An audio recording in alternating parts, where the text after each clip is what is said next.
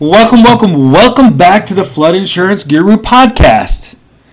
My name's Chris Green, your host and owner of the Flood Insurance Guru.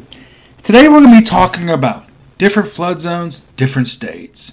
You know, do flood zones range state to state? Do some states have different flood zones?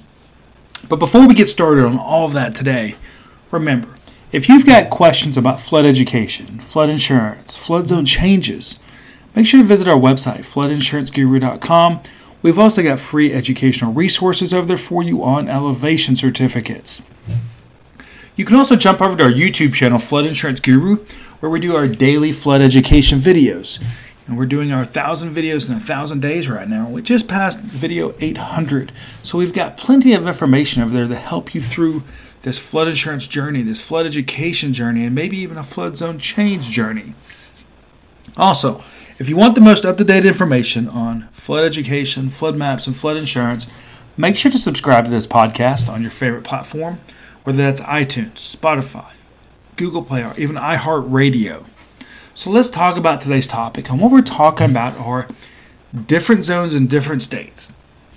First of all, you know, who really sets these flood zones?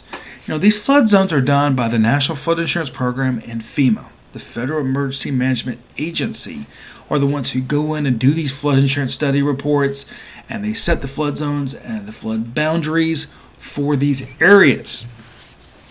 Now, it may be 5, 10, 15 years apart when they're actually mapped, but they are the ones who set the flood zones. So, what are some of these flood zones that they set? You know, we're going to you, talk about really three different types. We're going to talk about flood zone X. This is going to be your minimum risk zone. Low risk zone is what some people call it. Then you got flood zone A that's going to be part of the 100 year flood zone. You know, you might have an AO, AH, but anything with an A behind it generally is going to be in that 100 year flood zone. Now, there are special exceptions for things like A99, where recent changes with dams and things like that have changed. Then there's your coastal zones. And what we're talking about here are your V zones. As mentioned, just like with A, anything behind that V is still going to be in that 100 year flood zone. So remember, when we're talking about A and V, if you've got an additional interest or a mortgage, generally flood insurance is going to be required because it's in that special flood hazard area. So those are the different zones. So let's talk about some examples. Let's look at Florida. Let's look at Alabama. And then let's look at, let's just say, Tennessee. You know, things that these states do have in common is, you know, every part of that state has some kind of property in a low risk flood zone, which is flood zone X. Um, you've got part of that state that's also got some properties in flood zone A, maybe that be A or AE. However, where they separate each other though is Florida has a lot of coastal risk because, of course, it's surrounded by water.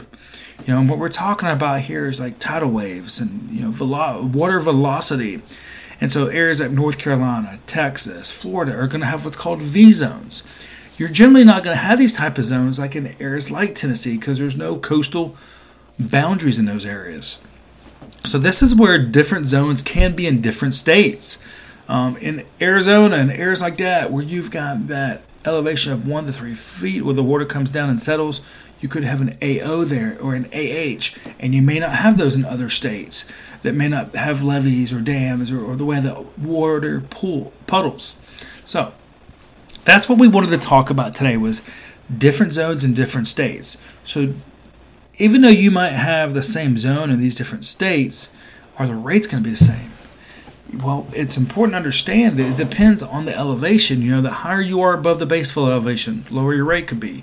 The lower you are below the base flow elevation, the higher your rate could be. So it's important to understand this. It's also important to understand that these zones have the NFIP or the National Flood Insurance Program Risk Rating 2.0 plans to address these more on an individual basis than just a zone which means a lot of these rates could be changing.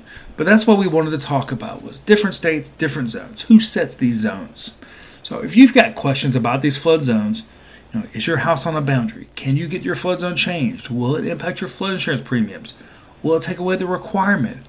Then make sure to visit our website, floodinsuranceguru.com.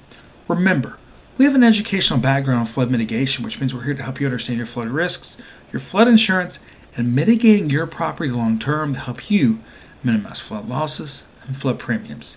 My name is Chris Green, president and owner of the Flood Insurance Guru, and your host of this podcast. and I want to say thank you for tuning in to today's episode.